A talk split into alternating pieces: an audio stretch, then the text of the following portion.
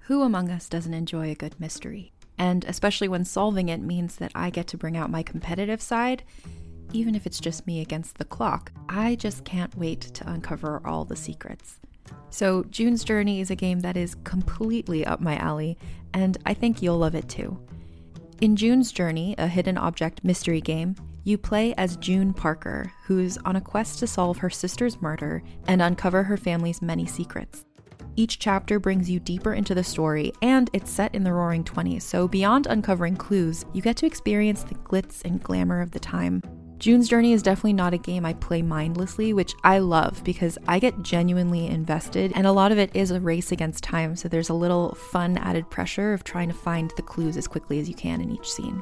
There are also tons of ways to customize the island that you're on, learn more about the characters, and then new chapters are added weekly, so you really can't run out of things to explore. So if you think you're up to solve this case, download June's Journey for free today on iOS or Android, or play on PC through Facebook Games. June needs your help, detective. Now streaming only on Disney Plus. My name is Taylor. Welcome to the Eras Tour. Experience Taylor Swift's record-breaking Eras Tour. We do. Does anyone here know the lyrics? Ruben! Taylor Swift: The Eras Tour, Taylor's version, with four additional acoustic songs. Now streaming only on Disney Plus. Hey everybody, welcome to the Dungeon Cast. I'm Will. I'm Brian. This is the podcast where we talk about everything Dungeons and Dragons, from roving rangers to remarkable recoveries. And today we're covering the Red Dragon. Prepare yourselves.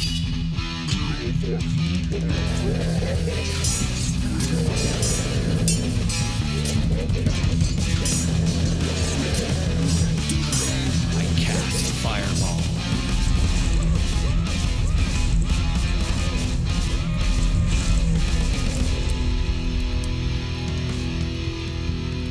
The Dungeon Cast. All right, Brian. Red, Hey. Red Dragon time. So, wh- like, do they name themselves or what's the deal with that? What do you What do you mean? Like, it's red. They're like, I'm a red dragon. Well, I think the humanoids name the dragons because dragons have their own language, so who knows what they call themselves. Keith. Sure, sure. So red dragons are um, also known as flame dragons, fireworms, and mountain dragons, and they're generally perceived as the mightiest and most feared of all chromatic dragons. And some would even say just the mo- mightiest and most feared of all dragon kind, with a few caveats to that. But um, they they have this reputation for a pretty good reason, because red dragons kind of epitomize the iconic dragon traits that we attribute to dragons. They're like the they're like the focused in dragon. They're like they Yeah. have all the like when you see a dragon on TV like Smaug or something like that. Yeah, that's. I think Smog would definitely be a red dragon in D and D. You Is know, that- he even has a reddish hue to him. He does. Is it like a size? Uh, is that a good size comparison to a red dragon? Because I know red dragons are supposed to be like super duper big, living in like giant layers or whatever. well, you know, dragons, of course, uh, they increase in size as they age. Mm-hmm. I would say that Smog in the movie The Hobbit is probably the size of an ancient red dragon in D and D. Okay. But I do know that Tolkien's dragons are fucking ridiculous. Which, Well, Oh, yeah, I've seen some of this like scaling on the Yeah. on the Tolkien like Yeah, smog is Jesus. Mm-hmm. like on the really, really small end of the spectrum, with the Right. biggest one being like the size of a fucking continent. Middle Earth. Yeah, I just- basically, I just- yeah. you all I'm live the on top of continent me. over here. Yeah, basically. Okay. But back back to like Red Dragons and why they have the uh, reputation they do is basically take all the um, knowledge you have about dragons and then turn all that up to eleven. Like all dragons are gluttonous, but reds are the most voracious, consuming far more than they need. All dragons are greedy, but reds are avaricious and covetous beyond reason. Uh, all dragons are wrathful, but a red's fury destroys all in its path. Okay, Like all dragons are prideful, but reds are arrogant to the extreme. so like a, gi- a squad of giants is like, oh shit, a red dragon. Like, Let's get the fuck out of here. It depends on the giants, because giants do kind of compare to dragons, like on the on the power scale. Yeah. As a matter of fact, they had a the whole thing uh, about giants and dragons is they had this huge war way back in Right. the day. Yeah. But um, I know but that yeah, in PAX games they do some like uh, giants and dragons. They had like frost giants with like a white dragon. Oh, that's pretty in cool. the same area, and they Yeah, like, you know they're the players warring. are like traipsing through, you know, casting fireball. Right, of course. but I would say, yeah, Red Dragon probably uh, strikes fear in the hearts of most giants for sure. Um, Red Dragons see themselves as the pinnacle of draconic perfection. They see themselves as the favored children of their queen Tiamat. Yeah. And they're pretty much correct. Like, they really are way better than all the other dragons. And they are way more favored by Tiamat than any of the other dragons. So, Okay. Their bearing is both proud and terrifying, and their s- disdain for all others is fierce. And they're more red than like most red things.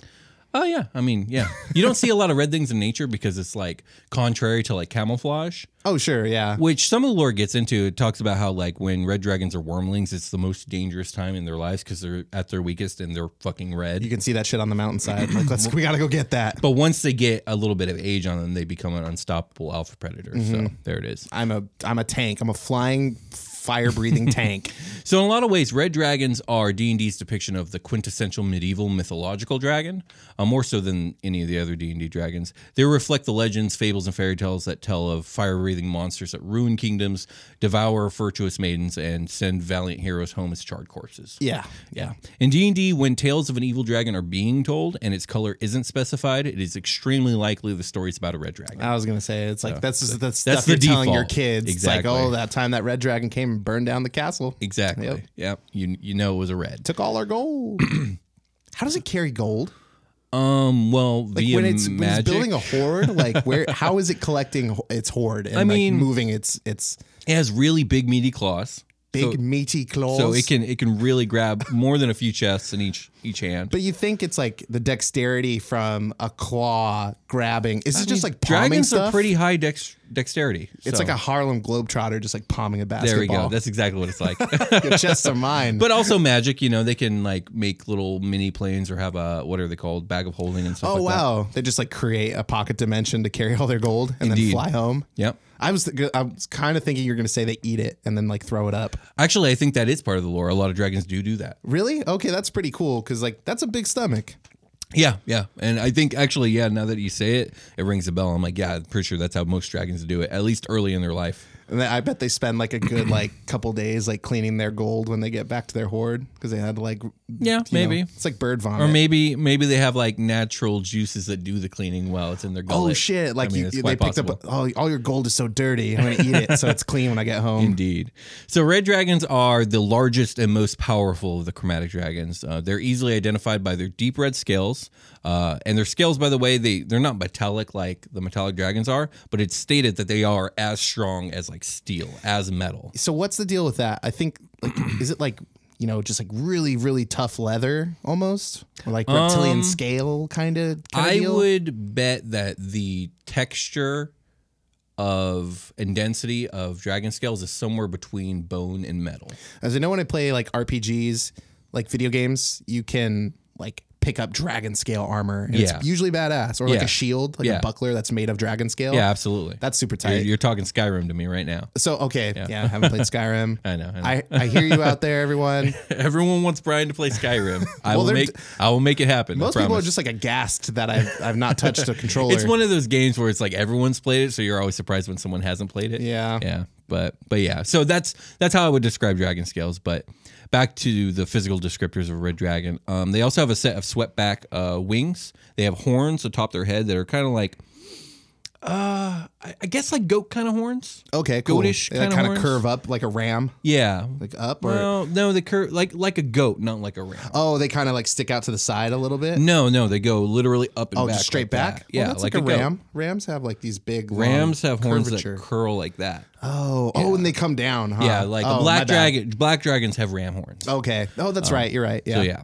Um, they have a spinal frill that extends from their neck all the way to the tip of their tail, and they always smell strongly of sulfur and pumice. It just kind of Ooh, surrounds. that's them. foreboding. Yeah, indeed.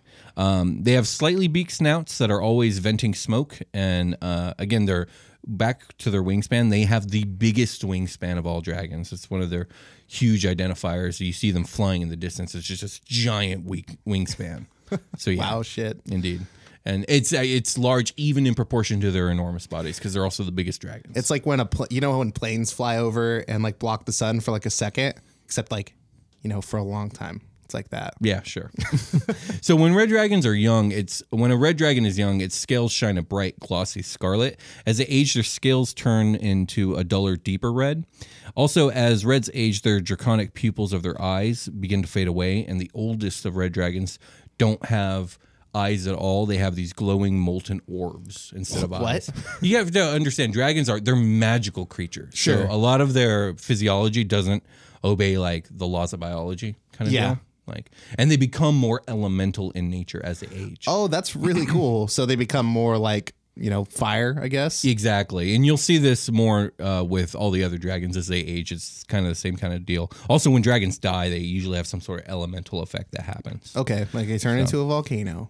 Eh, not quite that extreme, but you know, it's somewhere in that vicinity. Okay. So not only are red dragons archetypically evil, but they go so far as to recognize and pride themselves on their traits of vengefulness, rapaciousness, avariciousness, and ferocity. So like, not only are these they these things, they openly admit they're these things, and they're super proud about it. Oh yeah, they love themselves. Like, isn't that kind of their thing? Is like they're really kind of narcissistic in a lot of Oh ways. yeah, they're extremely prideful, and you know, with pride comes all the other sins, kind of Yeah, deal, because you feel like you're entitled to these things. yeah, they're eating a lot That's- of gold. Yeah, that's exactly More how red gold than they dragons are. Yeah, the red dragons do despise each other. They hold the shared opinion that they are the ideal draconic species, and that all other of dragonkind have kind of slipped away from this purity, if you will. Oh shit. Okay. Which doesn't really make sense because it's not like they all derive from the same original draconic lineage, as far as I know.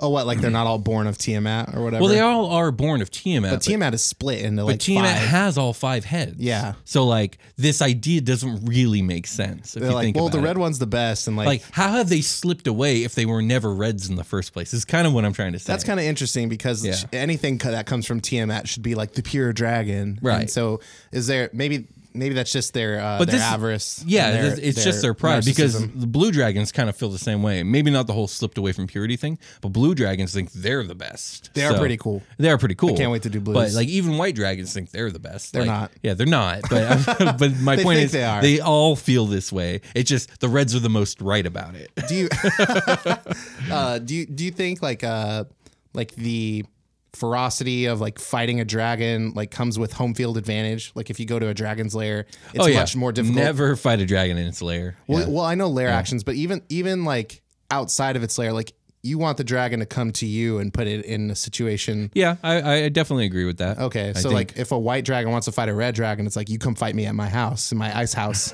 yeah, definitely. I think that's what a white. I mean, as much as white dragons think they're the best, every white dragon runs like fucking hell from a red dragon, except unless they're an idiot or they way outage the other dragon. Do you think the okay? So age, and then I'm I'm talking power scaling right Okay, now. yeah, Mm-hmm. yeah. So if a white dragon is in its lair and a red dragon came to its lair, and they're you know same age, similar, Same age. yeah. Um, I mean, how'd the that white go? dragon definitely has a decent shot at winning that fight because layer actions are a bitch. Still tilted in the red dragon's advantage, though. You think? Mm, No, I think it would be tilted in the white's advantage because not only layer actions, you have to think all the minions in the layer probably serve the white dragon. There's probably traps set up. Like, I don't think dra- dragons generally don't fuck with other dragons' layers because number one, it's kind of taboo, but also because, like, yeah, it's super dangerous. Nice. Okay. Like, I would say an ancient red dragon raiding an ancient white dragon's lair still kind of tipped in the white dragon's favor despite the power scaling difference. Okay, so that's some that's some some crazy shit. If you're if you got a campaign with that going on, it's Right. got to be some something serious bad blood going on yes, for a red dragon to yeah. go do that. Now, a red dragon might do that if, like, see, no, see, you would never find yourself in a situation where the white dra- the ancient white and the ancient red both made layers in the same mountain. It just wouldn't happen. because the red dragon would definitely not allow that. exactly, no, not at all. So Okay. it would have to happen under the red's nose, but that just wouldn't work. That Right. Just, no. Just a no. I, I agree. So uh, red dragons rule over their territories and domains as like petty and spiteful tyrants who fly into destructive rages and impulsively uh, act on their anger. Sure. Um, they forgive no slight. They kill over territorial intrusion, over the tiniest theft of their horde, over insult, or just because they want to. yeah. Like dragons, I Woke think. up on the wrong side of the bed. I think t- it- it's because of their relation with fire, which is a, a naturally destructive element. Reds are naturally destructive. Like they can only go so long without needing to break something. it's kind of what I get from them. It's like, yeah, everything's great, even if everything's going their way. They might, you know what? I'm gonna burn down a forest today. For sure. It's been a while. Yeah. So that's that's kind of how red dragons go. I haven't about their burned moves. anything lately. Yeah. That looks good. I'm Yeah. going to burn that. And the thing is, they won't even do it like like we're talking about it in this jokey kind of like chill way. Like red dragons have anger problems. Oh, yeah. they'll It's just be terrifying. mad one day and go burn down a forest. It's really hard to roleplay some of the more intelligent creatures Mm-hmm. when I'm uh, DMing a table. It it's hard for me to you know. There's all these alien mindsets in D and Yeah, D, so there's it's hard so to many, get yeah. like, oh, I got to be mad as shit, and like I really don't. this the last but I game don't understand this anger. Yeah, I feel exactly. you, I the feel last you. time I played D and D, also I was like, oh man, I'm being a dick. I don't want to like my friends to think I'm a dick at the Mm-hmm. Oh end. yeah, no, I know what that's like. 'cause Yeah. Whenever you play a character who's a dick, y- you have to gauge whether you're going too far with it or not, and it's exactly. tough. It's yeah. tough to do. I don't want Uh, to like call my yeah. my friend my my players this like awful name. and Right, then, right. You know, I gotta. Uh, there's a boundary somewhere that you can't like ever separate in the role play Yeah. from like real life. Right. No, you're absolutely It's right. hard to Yeah. traverse, but you know, having the understanding between the players, like this is how red dragons be. Right. So that's, how red I'm gonna be. drag- Exactly. Yeah. It's, it's so true. So, despite their anger problems, Reds are not like mindlessly violent. Um, they are hyper intelligent schemers and strategists. They spend a lot of their time developing vast arrays of tactics for use in every conceivable combat scenario. So, kind of think like a, you know, beholders, like I was think about gonna a say, plan yeah. for everything. Mm-hmm. Reds kind of do that too, to a less paranoid thing. It's not like Reds don't think everyone's out to get them. Reds are just like, oh, but this could happen. And what would I do in this situation? And like, oh, I would do this, this, and this, and I would win because I'm the best More like chess, right? kind of like chess. Yeah, like a very beholder's much playing so. chess, but it, the holder is like, well, like I could die, I could die at any time. Exactly. If this Yeah, happens, so I need to do exactly. all these things. But Right. what if they do this? And then Right, it's just this- exactly. it's That's why a they're constantly- never-ending loop for the beholder. Yeah, for the but red dragon, it's m- much more in the realm of like a strategic genius is kind of just they they do these things for fun. They go through these combat scenarios for fun and because they can and because they're really good at it. Right. So a beholder is constantly changing its lair, They're trying to account for scenarios that probably won't ever happen. Where Exactly. a red is like, I built my lair, I set up my traps, I Mm-hmm. know what my contingencies are, and I'm the best. And then exactly. he goes to sleep. Exactly. That's Okay. exactly what a red does. So, furthermore, beyond all the planning, reds are incredibly confident, and incredibly capable combatants with the ability to display exceptional mar- martial prowess with considerable mo- mobility, even considering their size. Like, they're really good jumpers and climbers. Um, they actually, it was stated in the lore, they prefer to fight in like hand to hand kind of combat Oh shit. Um, They're like wrestlers. versus like flying around like greens and blues, which I have a lot to say about because I guess I'll say it now because a lot of people talk about like I put my players against a dragon and they kick the shit out of it. What do I do? And a lot of people will come back with like, oh well, you shouldn't have had the dragon land. Like, why would a dragon ever land? They have wings that can just fly around, and that is a very valid argument. But there's a lot of lore around some of these dragons where it literally says they don't like to do that. And like also sometimes it's nice to just be able to have a dragon land and start like clawing. Have a real combat. Yeah, have a Like- real combat. and like there there needs to be ways to boost the power level of these dragons so that they can do that because they should be able to do that. Yeah, and it sounds like with the red, especially that the the pride factor is going to be like, I want to go down there and Yeah. kick your ass on the ground because I can. Because you, you ca- exactly. And th- the thing is there's other dragons that have it in their lore where they don't like to land like green dragons. That a green dragon would never land unless they need to. I mean, strategically, because greens are kind of like the dirty dragon. right? Yeah, they play dirty and they're in- hyper hyper intelligent and they just like to do artillery and like they they don't even like to fight at all. They like to have other people do the fighting for them. Is their breath is green breath like acid? Uh, poison gas. It's poison gas. Yeah.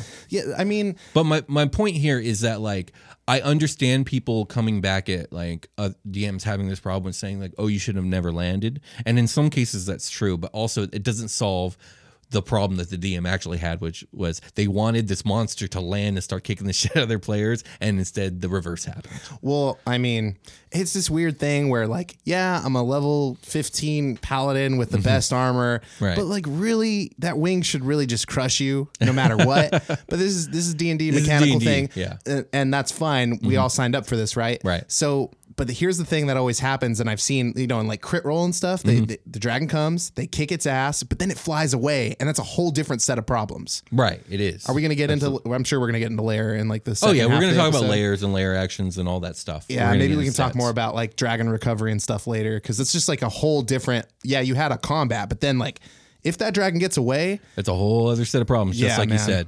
So yeah, so red dragons they do have martial prowess and considerable mobility. They like to do hand-to-hand combat, but they're also excellent spellcasters, um, and they have an extremely potent projectile weapon in their fiery breath. Uh, the legendary ferocity of a red dragon is a force to be reckoned with. But for all its legendary ferocity, a red dragon can recognize a superior foe and choose to withdraw rather than attack if they can do so while saving face. And I think this is key. A red dragon, for instance, red dragon sees a gold dragon. Sure. And maybe they're about the same age. And gold dragons, let's face reality, they're stronger than red dragons. pretty good. Um, or at least they're on even ground. A red dragon might want to back down from that. And if they can do so without the gold detecting them or with no one else witnessing it, they'll do so. But if their pride is in question, that's where reds falter because they won't back down. That's- they yeah. refuse to take a wound to their ego, period, end of story. Um, so, yeah, there's that.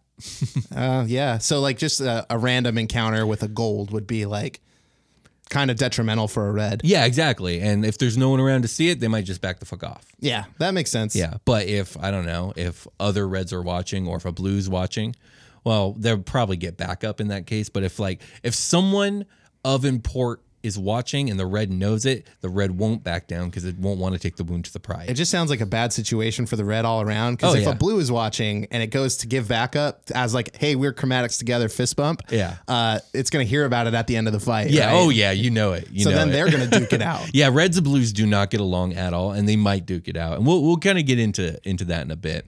But before that, um, of all dragons, Reds are the most obsessive treasure collectors. Uh, they covet absolutely anything of monetary value, and they often have a, a very shrewd appraiser's eye for judging a bobble's worth with nothing more than a glance. Okay. so they can look at anything and they know how much it's worth. They probably know like who the fuck made it and stuff. Not specific Mm. people, but maybe like a, a I would say it's reasonable to think that a red would have that kind of knowledge to a certain degree, but it's more along the lines of they just have a really good eye for quality. well, yeah. I would think it would be like, oh, the uh, elves made that. Not Yeah, like yeah, these exactly. elves made that. Yeah, yeah. But- I think you're you're on the right track there. That's exactly how it would be. Um, when it comes, uh, so a red's favorite treasure. Uh, I, lo- I love this. This is a quote from the E 4-H Draconomicon. Um, a red dragon's favorite treasure is everything in their hoard, everything of value in every other dragon's hoard, and everything of value possessed by anyone else. They're so unabashedly and indiscriminately greedy that no preferences, habits, or patterns in treasure acquisition emerge. They just want it all, Yeah, for sure. and it's all theirs. I mean, what do they do in like a, uh, an economy with like paper money where they can just like print more money? You know, I don't know because D and D doesn't have that. So I mean that that would be interesting. I, I would like to see how that would go. or like you know, like maybe there's a currency. Maybe there- you're playing like a, s- a cyber, you know, thing. There's like digital currency. Yeah, like in, in like a cyberpunk type of world, I could see a dragon being like the head honcho CEO of like a mega corporation. Sure. Okay. That's their whole Like, uh, like ruling it behind the shadows or whatever. or not or in the open because if we're talking about like a future fantasy type of world, like yeah, dragons exist. Like no one's hiding that. Yeah, Red Dragon in just like a fucking suit sitting Yeah, behind a desk made exactly. of like glamorous mahogany. exactly. Yeah, That's exactly. You what go it into would its be like. office, like I don't like you, fireball. You're Right. dead. Or it would be uh, if we are doing it in hiding, I could see it being like uh, the red dragon comes into the office every day dressed like in a suit, but as a humanoid. Oh, like a Yeah. polymorph. Yeah, like a polymorph. Sick. Yeah, and then of course, like you get into it with the CEO, and he reveals his true draconic nature and eats you. Yeah, and then you're dead. So every red dragon uh, is so obsessed with their hoard that they know um, the exact value of every single object in its hoard and its exact location and where and when it was obtained and all that other stuff. And they can tell if a single coin goes missing in their hoard. Hell yeah. They're that hyper aware of their belongings. They, that doesn't even necessarily mean that they're organized, right? It could just be like No, a mess, no, and they're not at just all. like, don't t- like I have a system. Yeah. Don't touch anything. yeah, exactly. Exactly. for like that. sure. So yeah, in all their pride and wrath, uh, red dragons are solitary and territorial creatures by nature. Some would say fiercely isolationalist. Even a red's territory, entering a red's territory uninvited, uh, uninvited is asking to be eaten.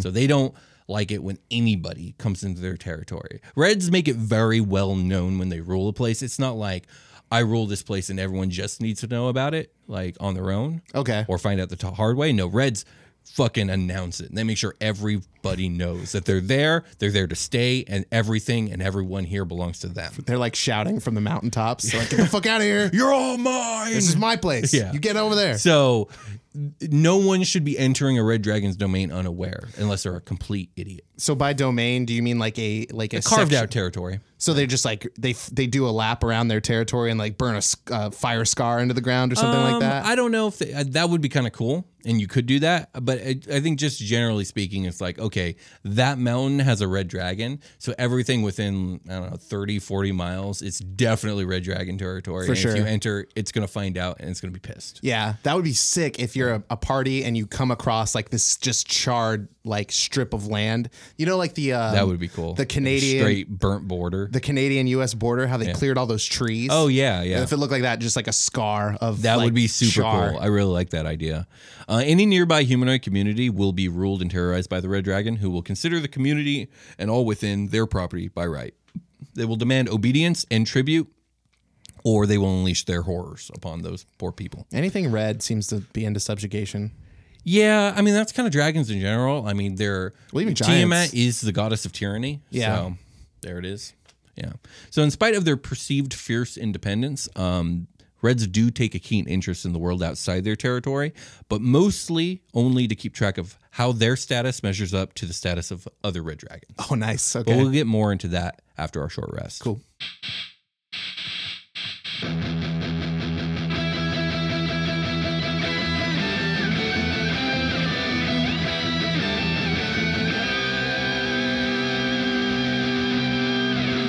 Selling a little or a lot? Shopify helps you do your thing, however you cha-ching. Shopify is the global commerce platform that helps you sell at every stage of your business. From the launch your online shop stage to the first real life store stage, all the way to did we just hit a million dollars stage? Shopify's there to help you grow. It doesn't matter if you're selling scented soaps or offering outdoor outfits, Shopify helps you sell everywhere. From their all in one e commerce platform to their in person POS system, wherever and whatever you're selling, Shopify's got you covered. Shopify helps you turn browsers into buyers with the internet's best converting checkout, 15% better on average compared to other leading commerce platforms. And you'll sell more with less effort thanks to Shopify Magic, your AI powered all star. It's like I said before Shopify is going to take your business no matter what stage it's at and elevate it to the next level. Shopify powers 10% of all e-commerce in the US, and Shopify's the global force behind Allbirds, Rothy's, and Brooklinen, and millions of other entrepreneurs of every size across 175 countries. Plus, Shopify's award-winning 24-7 help is there to support your success every step of the way. Because businesses that grow, grow with Shopify. Sign up for a $1 per month trial period at shopify.com slash dungeoncast all lowercase. Go to shopify.com slash dungeoncast now to grow your business no matter what stage you're in. Shopify.com slash dungeoncast. During Women's History Month, come explore what feminism means to you with nonfiction storytelling podcast Thread the Needle. I'm your host, Donna Schill. I'll use my background in journalism to dive into topics that matter to women today. Listen to Thread the Needle wherever you get your podcasts. Hey, everybody, welcome to the part of the episode. We're not talking about the last thing we're talking about. We're talking about something new. It's cool. It's love. I love you. I love you too. Hey, thanks. Thanks, Will. uh, okay, so let's talk about some other people that aren't us. Who, uh, okay, I love you guys. Anyone can hear this. I love other people too. Let's talk about those people. Uh, I love you, Terry Bear. Thank you, Terry. Oh, this is your Patreon shout out. This is Yeah. for Patreon. Um, Terry Bear, thank you. Thank you, Terry. Uh, let's see. Joe Maxwell, thank you, Joe. Thanks, Joe. Uh, let's see. Dome. Thank you, Dome. Thank you, Dome. Uh, thanks, Santos, again. I'll Thanks, just, Santos, uh, again. Plug you all the time. Um, Sarah S. Thank you, Sarah. Thank you, Sarah. Court of Revelry. Thank you, Court of Revelry. We know him. He's in Yeah, Uh, this yeah, court. he's in the Discord. Or she, okay. or she. um, let's see. Nicholas Lindvall. Thank you, Nicholas. You sound like a hockey player. Uh, let's see. Luke Wood. Thanks, Luke. Thank you, Luke. Uh, Allie Moore. Thank you, Allie. Thanks, Allie. And uh, one that just came in, uh, Vincent Gerard David. Thank you, Vincent. Thank you guys so much. Um, it's really overwhelming to see all the people coming out and supporting the show. Um, we met a goal on our Patreon to get new microphones, and I'm so excited. It's very exciting. Ah! I, I've been wanting new mics for so so long. Um, we love our mics, but I would love some other mics even But we more. want better mics. Yeah, better microphones, definitely. It's going to really help the quality of the show. So thank you guys so, so much. Um, there's another, I, it's just kind of overwhelming how quickly we're approaching the next goal uh, at this rate. And uh, that one's really awesome. If you want to know what it is, go check out. Uh, patreon.com slash the dungeon cast you can see what we're going on there there's tons of cool bonus content if you like the actual play stuff we do you can see it there and if uh, you guys want to help the show even more probably the most helpful thing you can do is to tell somebody about the show um, somebody that doesn't already listen that might like the show um, and there's lots of ways you can do that will you want to talk about that a little bit Uh, yeah, you can uh, tweet out about the show. that's true Um, Yeah, yeah. What I don't. What else do you want me to talk about? well like in the, somebody tagged us on instagram um, Oh, okay, so cool. like you could you just tell they were like hey i'm watching this episode of the dungeon cast making me think about life and i'm like hell yeah that's awesome yeah, hell yeah. so just telling people in any capacity, tagging us on social media, talking about the show on social media, it's really s- super awesome. Um, sharing the show like with a YouTube little share button, or just telling somebody straight up, get on a bus and just get up on that bus and just look at people and dead in their eyes and tell them about the Dungeon Cast. Indeed, please do. yeah, so that's super super duper appreciated, and I think we're gonna call it there with a short rest. All right, let's Get back, to, the, show.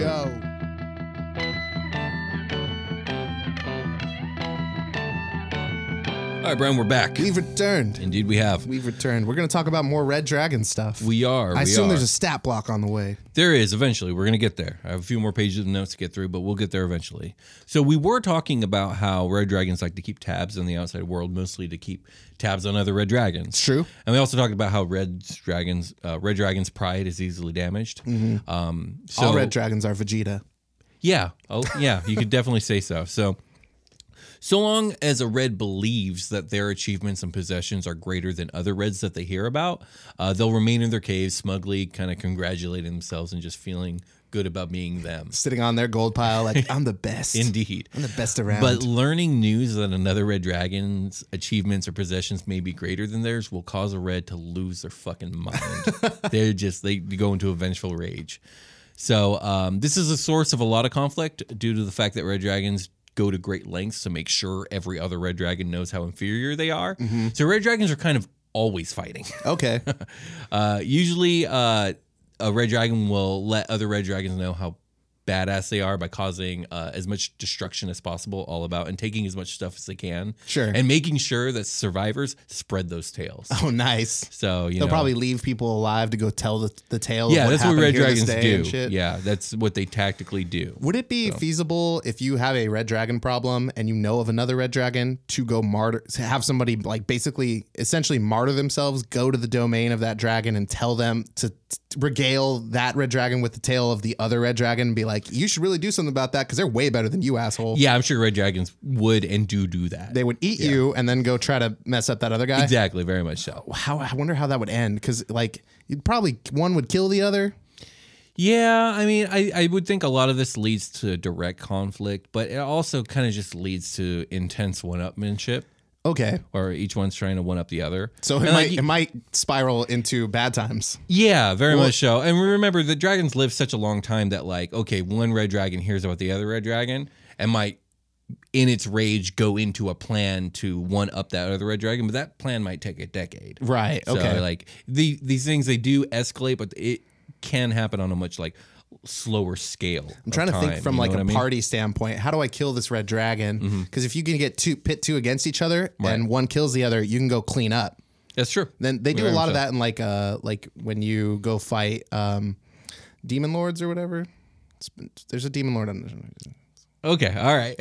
Where all the demon lords fight each other, and then there's one left over, a specific one. I'm not going to talk about who that right. demon lord Yeah. is. I know. Yeah. You're talking about uh, Rage of Demons, the the adventure module. Is that the one? Yeah. And the party shows up at the end, and they have to fight. you right. know? I mean, that's a common trope of like, oh, these evil things are way too powerful for us. We'll put them pit them against each other Right. kind of deal. Too and much yeah, you chaos. Mm-hmm, could definitely do that with dragons. Uh, speaking of cleaning things up, though, Reds have this philosophy of might makes right, and ownership belongs to those strong enough to take and keep it.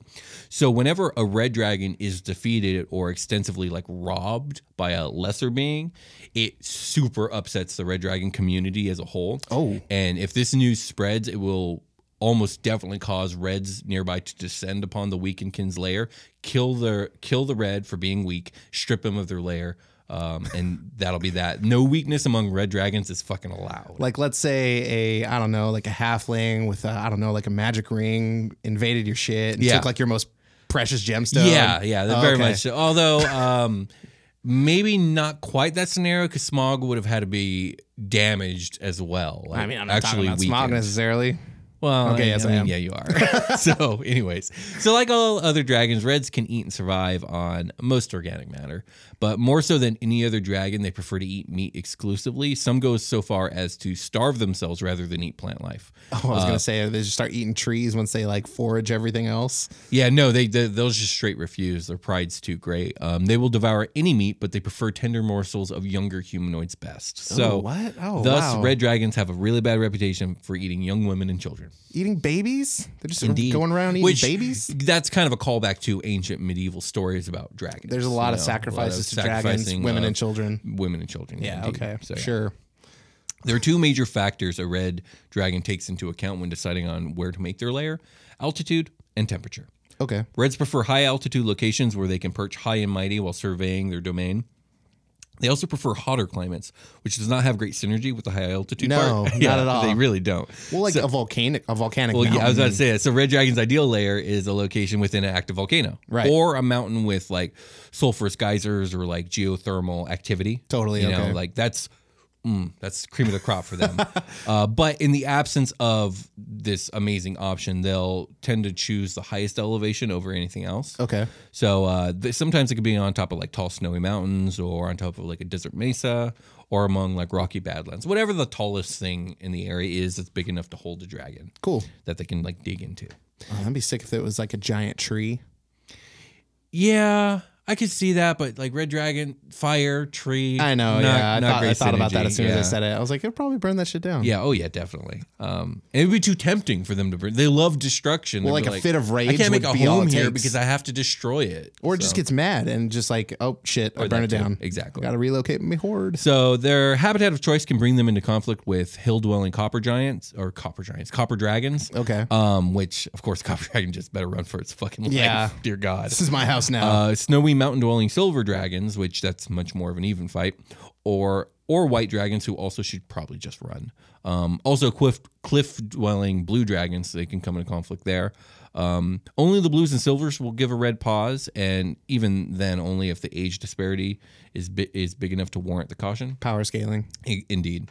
So, when it comes to other dragons, a red considers all others are enemies.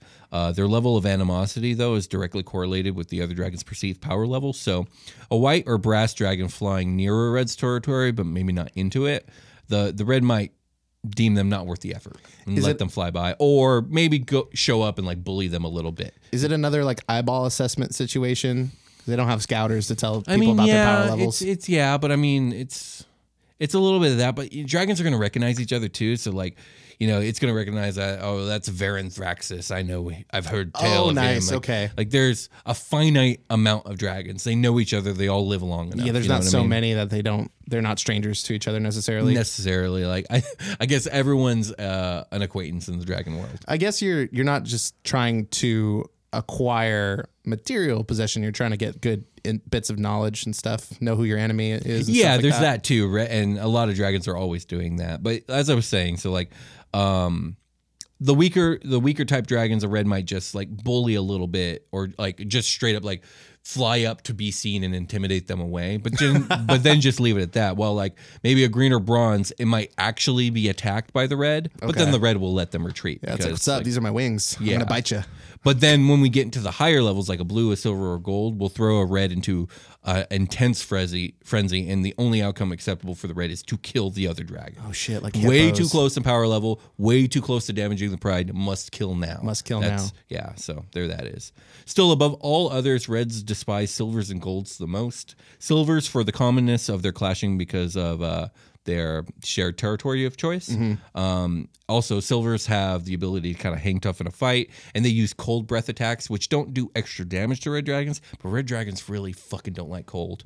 So silvers just really piss them off. It's just an uncomfortable battle. It's just an uncomfortable battle, and it makes them look bad because they, you know, sure. they cringe a little bit. and then, of course, golds for the fact that like they're the only dragons that red straight up fears. So Yeah, okay. although they'll never admit that they they're, they're scared. so Because they're the best. because they're the best. That'd be funny Even if though it's they're like, not. you arced my wings. I hate you. It Yeah, sucks. Oh. exactly.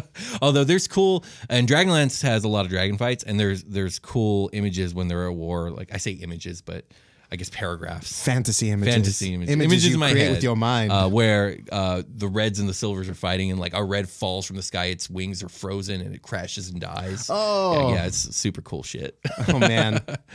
So the life cycle of red dragon of a red dragon is quite long, with their lifespans reaching twenty five hundred years plus. It depends on your lore. Some dragons don't live as long, depending on your setting. But courtship among red dragons is a perilous affair, since all acceptable suitors are also dangerous and hated rivals. So anyone worth mating with, you also fucking despise because they're worth mating with. Yeah, okay, sure.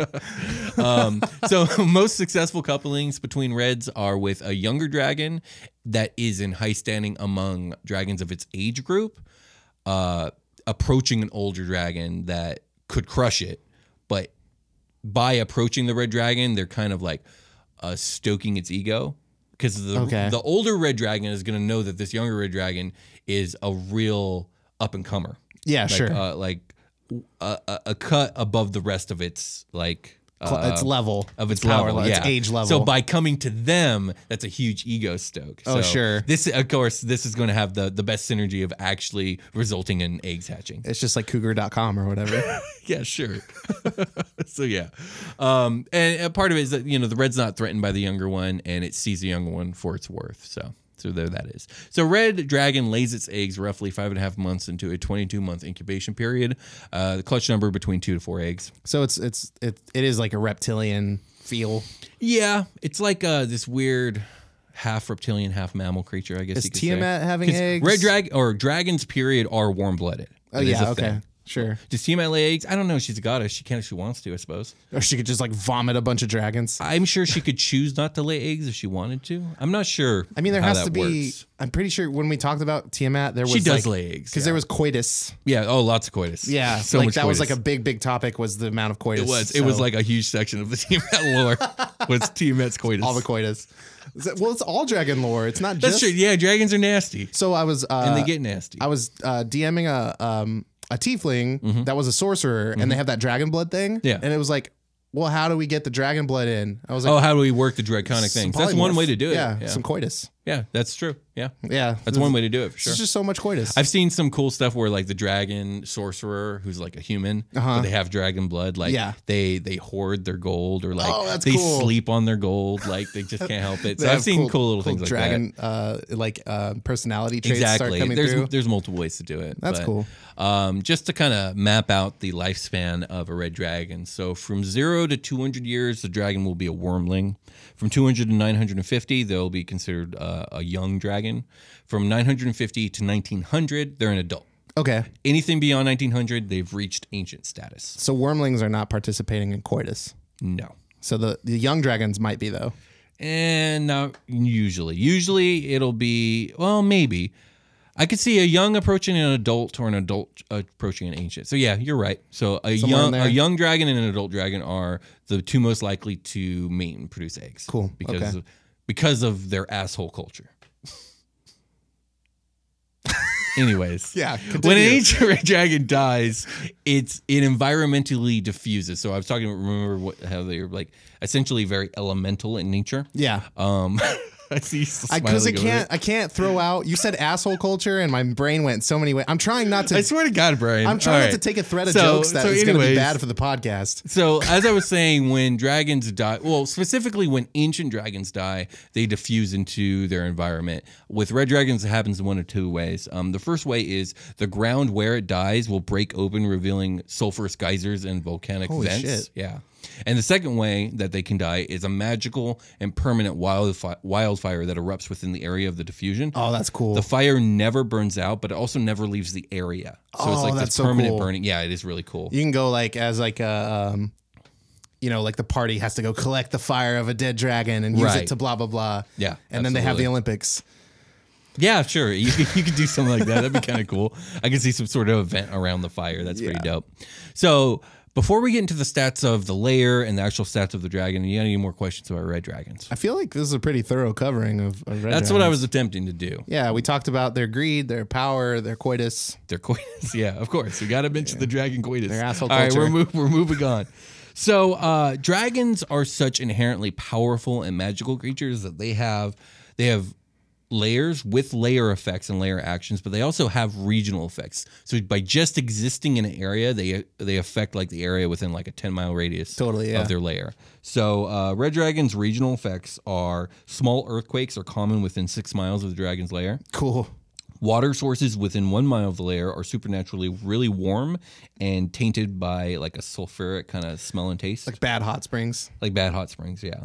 Uh, also, rocky fissures within one mile of a dragon's lair form portals to the elemental plane of fire, allowing creatures of elemental fire into the world that dwell nearby. That was actually bef- when you were asking me about. I had a question much earlier in the episode. Oh, about okay. The elemental plane of fire. Yeah, red And- dragons love to live there. Okay, so they they can just. I mean, they're big magical beings of. Oh pure yeah, they rage can and they can portal their way there, especially that's uh, dope. when they're when they're older. They have the magic for that. they just like cut a rift open with their wing. Yeah. and, like shoot some fire into it, and then they Fuck go. this, in I'm and- out. Yeah. yeah, exactly. Is that like an escape route option for them? Sh- Yeah, Uh, why not? Anyone, any wizard that can do that. Yeah, Oh shit! They just like, well, I'm losing this fight. Time to fucking phase to the elemental plane yeah. of fire. Now it takes an action and a movement, and I'm not sure. I'd have to look at whatever given spells being used for like how long the portal lasts. But yeah, that's definitely an option. that is dope as hell. So let's get into uh, layer actions and kind of how they work. So usually the way layer actions work is if you attack a creature within its layer um, and initiative is started, the layer will take an action of its own Mm-hmm. um, on a specific set initiative number or numbers depending on the monster. For for dragons, it's initiative count of twenty. So Oh, wow, okay. So imagine like you rolled initiative for the layer, the layer got a twenty. Um, and uh, you never have to roll the layer. Well, just not for gets the a lair, 20. but you Yeah. roll for everything else. Like you roll for the dragon. You roll for everything, and then wherever 20 lies, that's where the layer gets an action. That's cool. Although the way it's stated is the dragon is the one doing the thing, but they can only do it in the layer and they get to do it on this off turn. at the that make 20 sense? mark initiative. yeah. Okay. So there because if the dragon doesn't exist, the layer doesn't have an action. Exactly. basically. Okay. Yeah, if the if you attack something within the layer and the dragon's not present, the layer does not get an action. That's kind of like um how when we do like skill challenges or you do a chase, you know, Mm-hmm. the envi- roll for the environment. Yeah, and that's exactly what I do. Okay. uh, for most skill challenges. So, so okay, here we go. So on initiative count twenty, the dragon takes a layer action to cause one of the following effects. The dragon can't use the same effect two rounds in a row. Okay. So there are three effects. The first one is magma erupts from a point on the ground the dragon can see within 120 feet of it, creating a 20 foot high, five foot radius geyser. Each creature in the geyser's area must make a DC 15 dex save or take 66 fire damage on a failed save or half as much on a successful one. So just like a f- fire burst, bam. Nice. Fire geyser. um, the second effect that uh, dragon can do is a tremor shakes the layer in a 60 foot radius around the dragon. Each creature other than the dragon on the ground in that area must succeed on a DC 15 dex save or be knocked prone. Now, that's a pretty handy one, By especially just if the, the shaking or is like something just falling the, on you. Just the shaking earth. It Oh, wow, shakes so okay. violently. And like that's really, really handy if like say, let's say the dragon rolled a 19 on initiative, but on 20 its layer action goes off. It's like it shakes, everyone falls down, now it has advantage on everyone. yeah, we're SoCal natives, so we get earthquakes. So for Yeah. people that don't get earthquakes, there is not a lot you can do about the whole fucking ground shaking. No, not at all. Yeah, so that, that makes sense to me. Well, how do you deck save out of the ground? Um, you just keep your balance. I just jump. Yeah, or, or you could jump, or you just you just have really good center of gravity. I just fucking pin myself between two mattresses. So the final layer action is uh, volcanic gases form a cloud in a 20 foot radius sphere centered on a point the dragon can see within 120 feet of it. Wow. The sphere spreads around corners and its area is lightly obscured. It lasts until initiative count 20 on the next round. Each creature that starts its turn in the cloud must succeed on a DC 13 Constitution saving throw or be poisoned until the end of its turn. While poisoned in this way, a creature is incapacitated. It's fucking piranha plant special. It is. It's Piranha Plant Special, except for if Piranha Plant Special like broke your shield or something. Yeah, totally. Because this incapacitates you, which is very fucking brutal. All three of these layer actions are very potent and can be used strategically in different ways. I really like it. Like one's just an offensive attack. Like if you got nothing else you can do, you can always just attack uh, one of the players. But it's got a nice knock everyone prone and give advantage kind of deal, or knock everyone prone and then escape if it's things are going. Yeah, if bad. you have to. Yeah, and then the other one is like, oh, the wizard over there is giving me trouble, but I'm fighting the paladin who's got me on him right now. Well, my lair, which doesn't count as me, is going to cause a cloud to make that wizard stop being effective at all. Yeah. So again, very useful. So uh, yeah, those are the regional effects and those are the layer effects. Let's quickly we're gonna go over the ancient red dragon, which is the challenge rating 24, one of the strongest things we've talked about on this show, and we're gonna go over what the 5e dragon can do and what it's about. So we're looking at a 22 armor class. We're looking at like 546 HP. Um, just to kind of point out how uh, ridiculous its ability scores are, we're looking at a 30 strength, a 29 constitution, an 18 intelligence, and a 23 charisma. It's immune to fire. It's got blind sight, 60 feet, and dark vision. You know, it's got both. Okay. Um, it has legendary resistance. So this is one of the the big features you're going to see in a lot of like the high end boss level monsters. Basically, three times a day, if a dragon fails a saving throw, it can just choose to succeed okay. which is very very potent when a wizard pops off a really really dope spell and then the dragon fails but then the dragon's like nah i'm good so no God, I hate power when or your kill for spells you Just like fail. yeah and then and that's just a burn slot Yep. if you use the level 9 slot that hurts that sucks or, Or if you're a warlock, if you're a warlock that Just that all- blows yeah, yeah, missing that spells is the really sucks yeah so uh, then it's got like its bite and its claw and it all does big damage like the bite does 2d10 plus 10 plus 46 fire damage so that's just a shit ton that's just the bite Yep. Claw does uh, the claw attack does two two d six plus ten slashing. Tail does two d eight plus ten bludgeon. Um, it has a frightful presence action where each creature of the dragon's choice that is within 120 feet of the dragon and aware of it must succeed a DC 21 Wisdom saving throw or become frightened for one minute. And that you know that's a, that's the thing I see a lot in uh, a lot of the old books I used to read is it, it was very potent. They would talk about the dragon fear. Yeah. like even if see in magically Dragonlance induced fear. in Dragonlance, it wasn't a thing that got, got turned on and off. It was a thing that was always on. It's just a passive action. It, it was it was the, no action. It was just like an aura that's about the yeah, pat- dragon. pat, like a you don't world even effect. have to see the dragon. You could be in like an adjacent tunnel. I smell the sulfur. You be, you become possessed by this fear Oh man. um, that you can't put a finger on. Now the dragons could like turn it up or turn it down if like by, at will, but like passively it was just on. That's cool. Like I want you to approach, but I need Yeah. you to feel the fear. Even the good dragons had that amongst their allies by a little bit. They of course tone it down, but like the the Knights of Salome would talk about like just being unnerved, being next to the dragon, even though it's like a super good being. well, yeah, because you're next to something so ridiculously powerful. I can kind of see that. Well, it's not even that. It's just it's this magically induced fear that's just always on. Yeah. So it's not even that. I'm looking Although it for, is like, an- partially that. I'm looking for like a physical explanation, but it's But magic. it's magical. There is no physical explanation. Even uh, Kender, who in um, Dragonlance are beings that don't feel fear, like it, it's not an emotion that they can normally ever have. Mm-hmm. They will fear dragon fear, but to a much lesser degree. But they will feel it. Oh, wow. And they'll Okay, be like, 'cause I- "Whoa, this is weird. What's this feeling?" I was thinking like the magic goes into your fear receptor in your brain and flips Right. the switch on or yeah, whatever, no. turns Again, the dial up. again, no explanation physically. It's just it just happens. Yeah. uh, and even Kinder get a little bit shaken. Um, I remember reading, I guess spoilers for Dragonlance. There's uh, a scene in I think it's Dragons of Winter Night or Spring Dawning. I'm not sure which one. I think it was Winter Night where the Kender uh, Tazov Burfoot feels fear for the first time, uh, and it's because of a fucking blue dragon. okay. Um, but yeah, so cool stuff. Dragon Fear, Fri- Frightful Presence. I think it's a good representation. Uh, the Fire Breath, it's on a recharge of five or six, and it, d- dude, it's a 90 foot cone. Um, each creature must make a DC 24 dex save, so that's really high. 26 D6 fire damage, half on a fail, or half on a 26 success. D6? 26 D6 fire damage. need an that app. averages out to 91 damage need a on dice Fire app. Breath. And that's, yeah, and that's, um, that's on a recharge, my dude. wow. So let's get into legendary actions. So the legendary actions are actions the dragon can take on any turn not their own. Okay. They have like a point system where they have like three points that they can expend.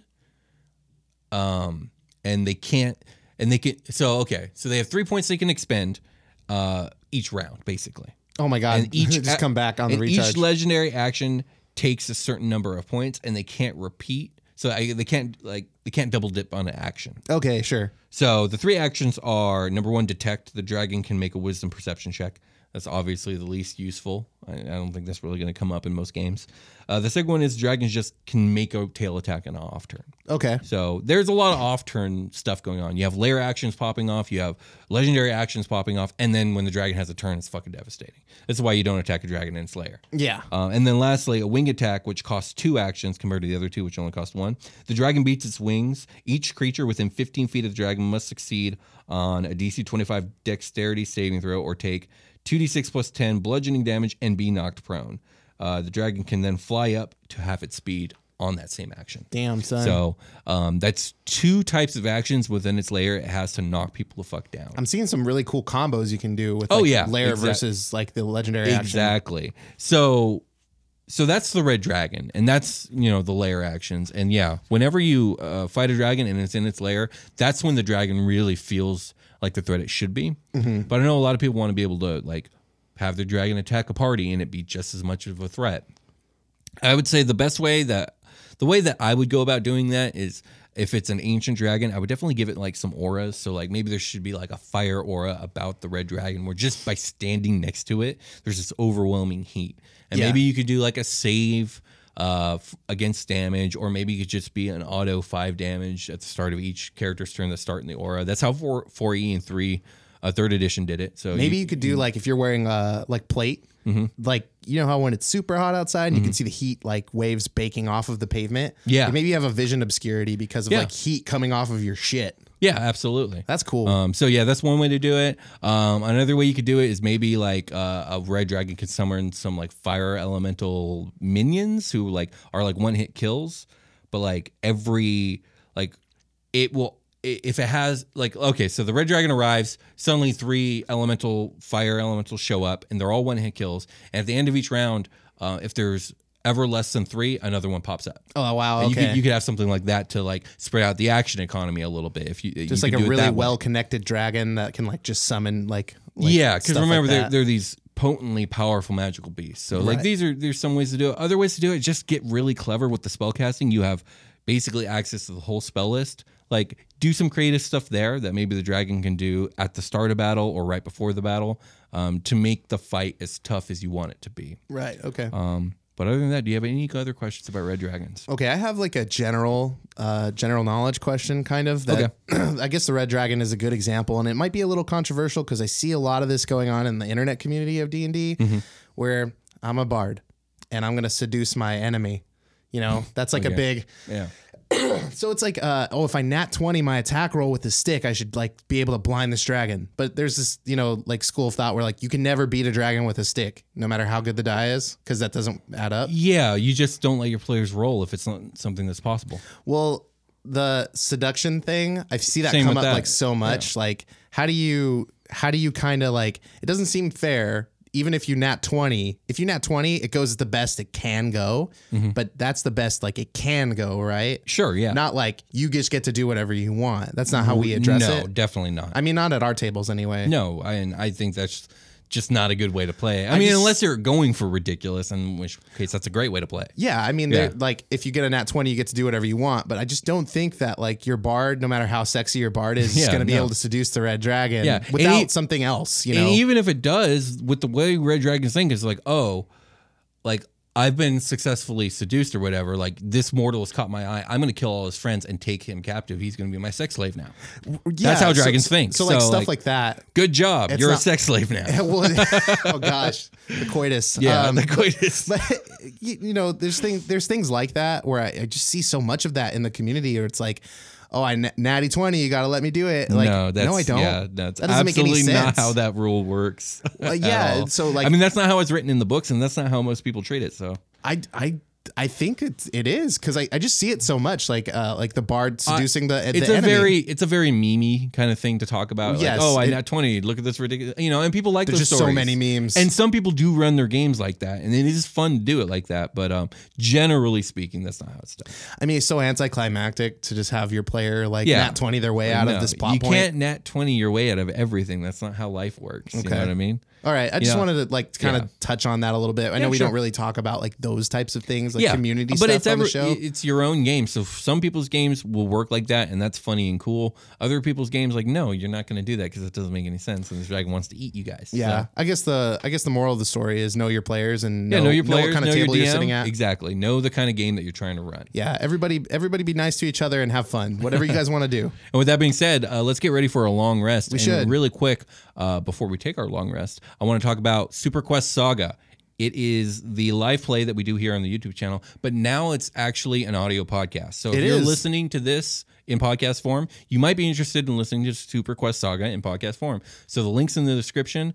Uh, check it out. We think you guys will probably like it. We uh, we have a contest coinciding with our, Oh, yeah. our release of the show on a podcast. We're giving away some uh, what are they called? Hacks Tech? Yeah, Hacks Tech metal dice. They're really these cool. really nice metal dice. You can get them in any color you want. And we're giving away a set. And the way you enter to win one of these dice sets is by uh, leaving us a review and a rating on iTunes for Super Quest Saga. Yeah, um, I think uh, I think Special Guest Jake actually uses a Hacks Tech si- uh, Oh, set does of dice. it? Yeah, I'll have to ask him if he likes them. 'cause Yeah, I they think look he's got really some nice. blue. They are very nice. Okay, very Um, nice. So yeah, if you guys want a chance to win some dice, um, we've been seeing the reviews come in. They're overwhelmingly positive, as most of the reviews for Yeah. both these shows Thank you guys. are. Thank So you to yeah, everyone who has left a rating and review. We really appreciate it. It's Yeah. really helping us out. It's nice to get feedback just in general and how we're doing, um, especially when we're, we're making. You know, everybody has rules hiccups, so it's nice to see what we what we did, so we can fix it for next time. oh yeah, definitely. So, uh, so yeah, thank you to everybody that is doing that. Um, uh, we want to talk about TDC plays, our our Yeah. our YouTube channel, our sister YouTube channel, where we Indeed. do gaming Yeah, we're, we we play video games there. The link's in the description. If you like hearing our voices, if you like uh, hearing what we have to say, Do you go like us? Yeah, go Do you check out like this us? channel where we play video games and we talk there too. Do you like us? Not about D and D usually, but we talk sometimes. Sometimes D and D comes we up. like but- you. Well, it's always gonna it's us. We're Yeah, gonna it's talk us. about D and D.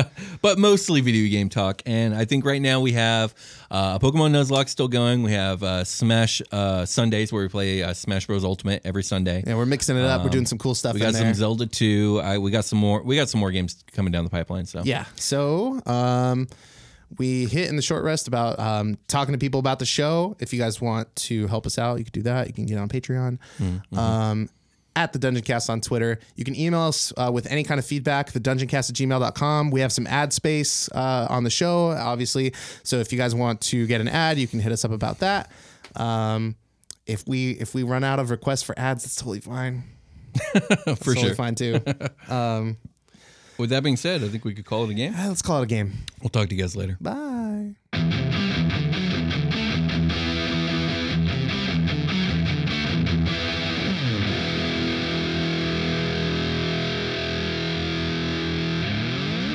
The Dungeon Cast.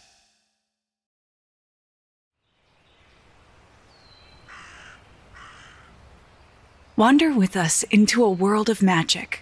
Do you lack magic? Ever since I was born, I could hear the spirits of the other world. where old stories take on a new life. If you break even one of these conditions, the consequence is death. And the world is teeming with possibilities. It's midnight, girls! They're here! Get ready to change! Well, for the last time, we're not kissing, Fritz! Join Jenny and Madeline in this fantastical audio drama as they journey into the stories you grew up with as you've never heard them before. You are no more than a demon! Okay, gown. Let's do this. And reinvent fairy tales with a feminist twist. Ready for your next adventure? Then we'll see you soon in the forest of feminist fairy tales.